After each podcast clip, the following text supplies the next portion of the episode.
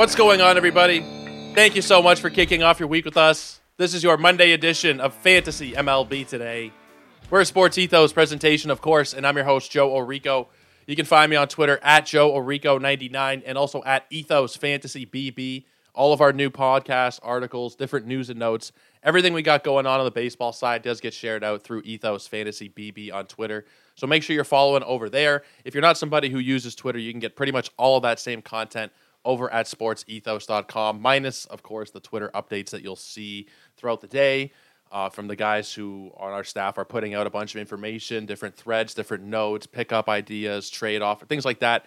You don't get that on the website. You get everything else, though. You get all the links and everything else. So make sure, if you can, that you're following on Twitter. But if not, then you can just go to sportsethos.com and still keep up to date with all of our great content.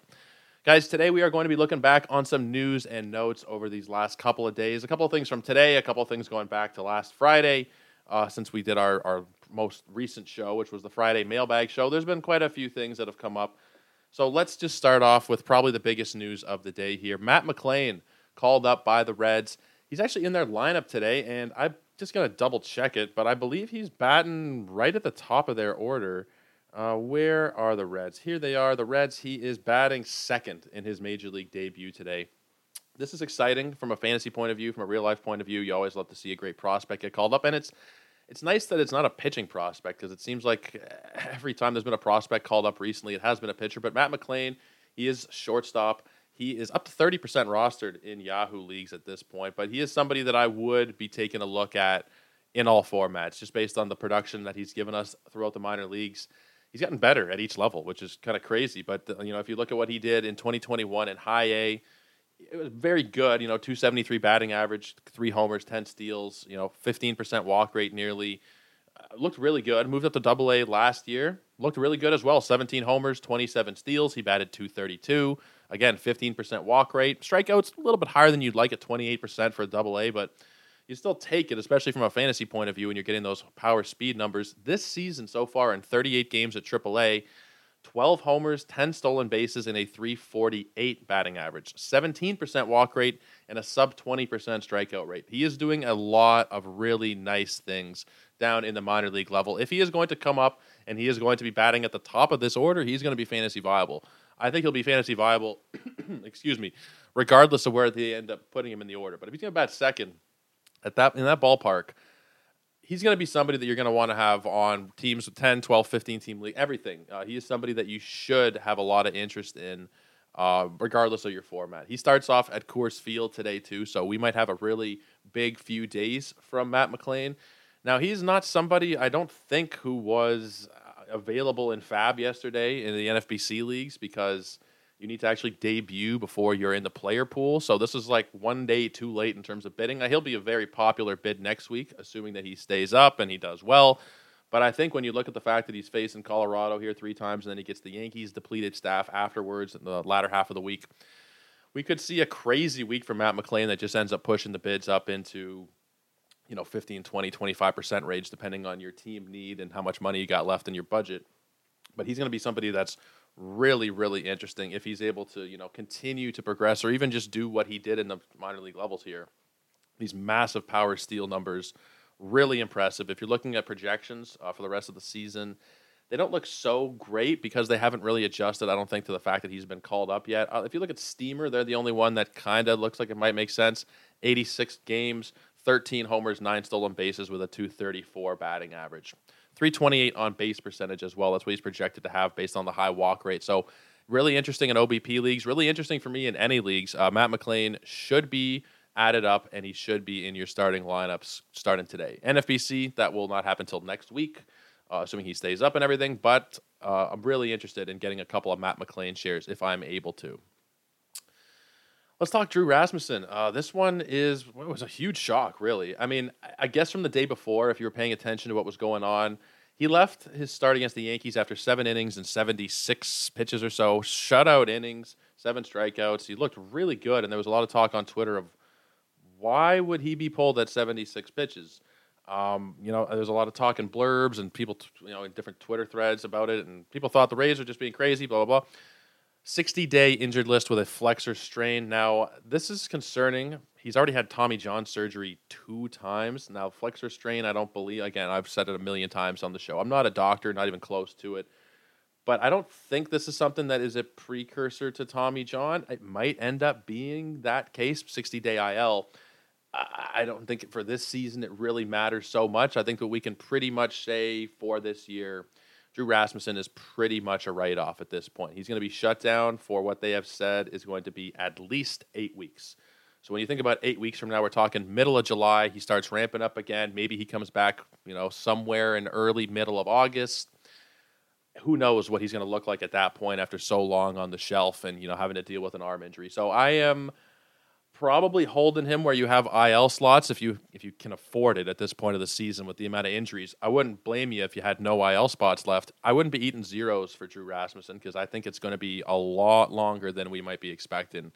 Uh, it might not even longer than we might be expecting, but even if he does, you know, meet the minimum timeline, we're probably looking at middle of August. And then what are we talking about here?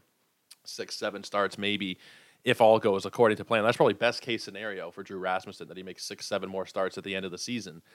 I really don't know what to expect, but I think you hold them in those spots where you have the uh, injured list spots.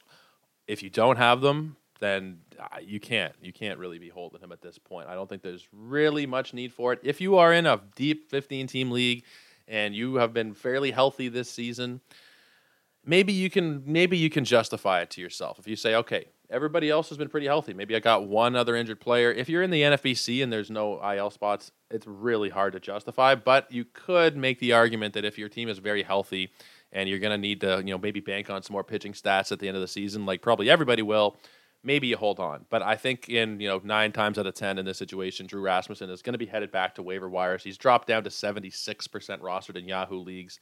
I would expect that to just keep falling and falling, and, and it probably should. So if you can afford to hold on, sure. It doesn't hurt. If you have unlimited IL spots, then you know by all means put them in there. It doesn't hurt.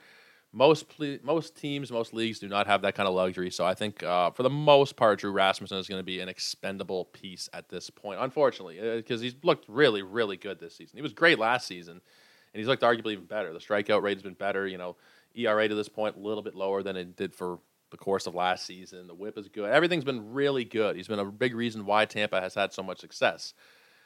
But at the end of the day, uh, it looks like the end of that run has come here for Drew Rasmussen. Let's talk about Anthony Rendon. Anthony Rendon just hit the IL, which is unfortunate because he's been actually really, really good. He's got a groin strain right now, so he's going to be out for probably a couple of weeks, uh, I would imagine. But if you just look at what he's been doing recently and over the course of the whole season at this point, He's actually batting over 300. Uh, you know, you wouldn't have expected that from Anthony Rendon. He's only got one home run. He's got two stolen bases, but he's batting over 300, 19 runs scored, 20 RBIs. It's honestly a situation where I think I would hold through the IL spot. He's been batting cleanup in that lineup there. You got such talented bats right ahead of him in Trout and Ohtani. I said it before the season that he could be, if he's healthy, a 100 RBI guy. I, you know, I think I might have speculated on 30 homers too, which does not look like it's going to be happening at this point. But I think he can be a 100 RBI guy if he's healthy, and maybe he, you know, is not going to get there just based on the volume, missing some time here.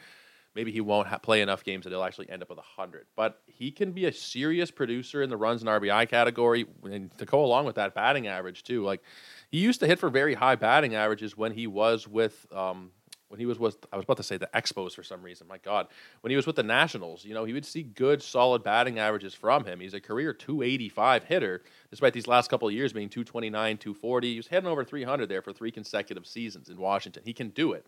The power, I don't know if it's going to come back to the extent where we saw before, but he'll probably hit, you know, 10, 15 home runs over the course of the season to go along with good counting stats, good batting average my advice would be to hold Anthony Rendon where you can, and I think that would be pretty much everywhere, considering it should be a fairly short stint on the IL.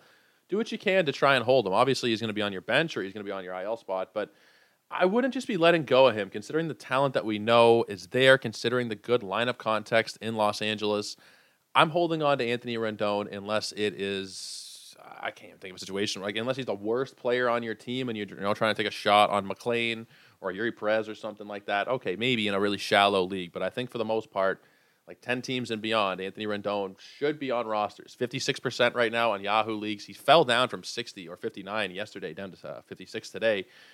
but I wouldn't be cutting him. I think it's a little bit too premature to be cutting him. It doesn't seem like it'll be a very serious thing. You know, groin strain could be a little serious. I don't think it'll be that serious where you have to really worry about cutting him. So put him on the bench, put him in the IL, but try not to to get Anthony Rendon back on waiver wires if you can.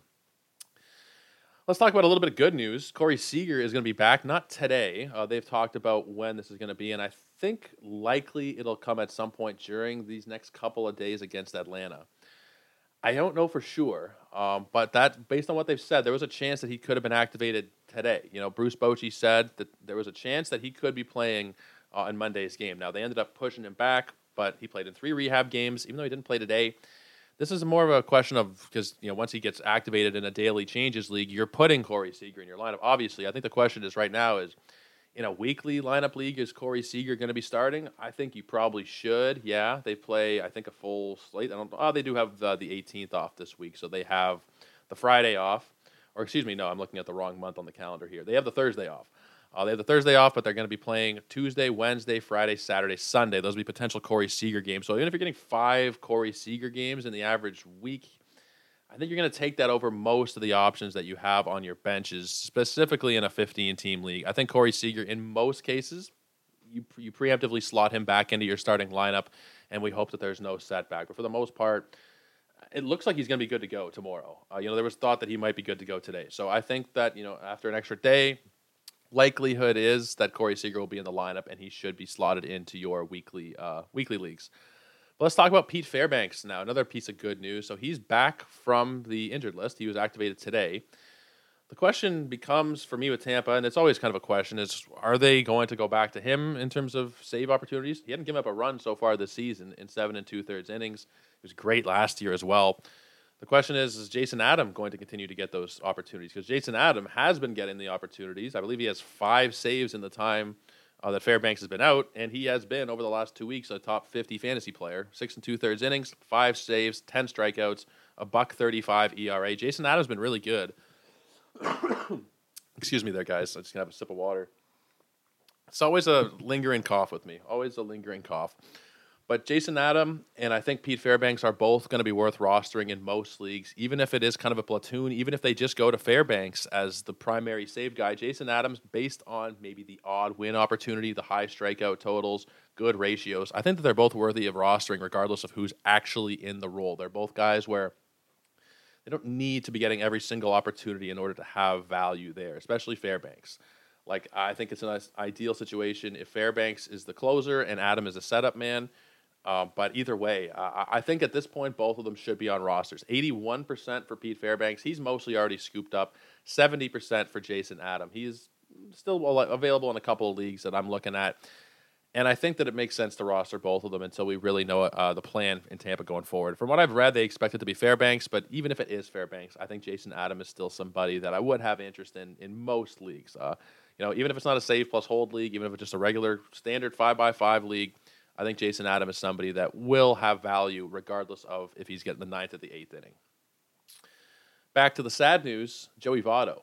Joey Votto transferred to the 60 day IL. This is shitty news. I've been a Joey Votto fan forever. He hasn't played yet this season. It's not quite apparent to me at this point if Joey Votto is going to play in the major league again, in the major leagues uh, again. He's 39 years old. He had left shoulder surgery. There's no timetable for him to return at this point. I am. I mean, if you're holding Joey Votto, it's a very clear drop. He's still rostered in some leagues, five percent on Yahoo. Uh, let me check ESPN here while I'm talking. Probably a little bit higher, no on ESPN. But at this point, wherever you got Votto shares, uh, I think they have to be let go of. I don't know that he's going to be playing at all. Oh, only 3% on ESPN, actually. I don't know that he's actually ever going to be playing in the major leagues again. And certainly there's no point in stashing at, at this point. I don't care if it's a 10, 12, 15 team, 20 team league. If you are still holding on to Joey Votto with the hope that he can do anything for you, we saw it last year. There was kind of not much fantasy value actually there a couple of years ago. He had you know one last sign of life, and he had that long home run streak, and he looked actually looked really good that season. But I think the magic has run out here with Joey Votto. So if you are still holding on to him in any particular leagues, send him back to the waiver wire. I don't think that there is going to be much need for him ever again in fantasy, which makes me sad. Big Joey Votto fan, uh, but at this point, I think it's kind of the end of the line for him. Last bit of news we'll talk about here is Luke Voit going to the IL. Darin Ruf has been signed to take his place in Milwaukee. Another situation where I wouldn't be holding Luke Voit really anywhere. He hasn't been producing at all this season. He actually has two stolen bases and no home runs, which I don't think any single individual would have ever expected that from Luke Voit, but yet here we are uh, through 68 at bats, two stolen bases, five runs, four ribbies, no home runs on the season. So drop him wherever you have him. There is no need to be holding on. Darin Ruf, kind of interests me a little bit in deeper leagues if he's going to be getting the playing time, but I really don't think that there's going to be much there. He's literally 0% rostered on Yahoo leagues. I think in the 15 team league, depending on how they end up using him, he might have some short term value. Maybe. Uh, I wouldn't be rushing to add him or anything. I would wait and see how it plays out with Darin Ruf, if he's going to be getting reps in the lineup, if he's going to be you know, playing at all. Um, I think he will, but I don't know that he's going to be somebody that I'm that interested in. In a 15 team league, I probably would take a chance on Darin Ruf, But outside of that, I don't think he is going to be really that much of an option. I'm just looking at the RotoWire blurb here. He has a career 886 OPS versus left handed pitching. Hasn't been as good the last couple of seasons, but still, uh, you know, there could be a chance for him to be used as that short side platoon there. And maybe, maybe he's able to have some deeper league value. But for right now, I don't really think there is much of a move to make out there in Milwaukee. Guys, that's going to wrap it up for us, though. Not too much news really over the course of the weekend that was that earth shattering. Of course, there was Mother's Day, and there were some fun games yesterday, and you know the Blue Jays swept the Braves, and there were some interesting things.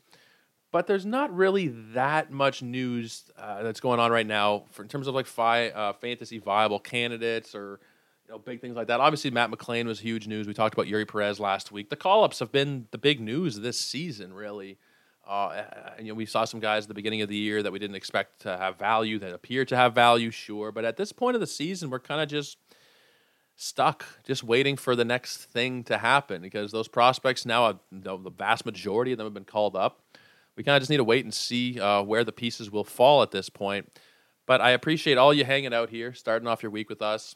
Really appreciate all the support, all the love. If you guys want to help us out here, leave a five star review on the podcast. If wherever you're listening, if you just scroll down to the bottom of the feed, hit the five stars. That is about as helpful as you could be helping us grow here. If you want to follow me on Twitter, like I said off the top, it's at Joe Orrico99. And if you want to follow along with all the other great work here at Sports Ethos, E T H O S Fantasy BB all of our podcasts, all of our articles, all of our news and notes, everything we got going on on the baseball side does get shared out there. And if you're not on Twitter, sportsethos.com is the place to be. Not just for baseball, we got a ton of different stuff. And I believe tomorrow we actually have a live NBA draft lottery show. So a lot of stuff going on, guys. Make sure you're checking out Sports Ethos and checking out all of our great new content. But until tomorrow, I hope everybody's a great night, gets home safe, and we will see you again tomorrow. Cheers, everybody. Take care.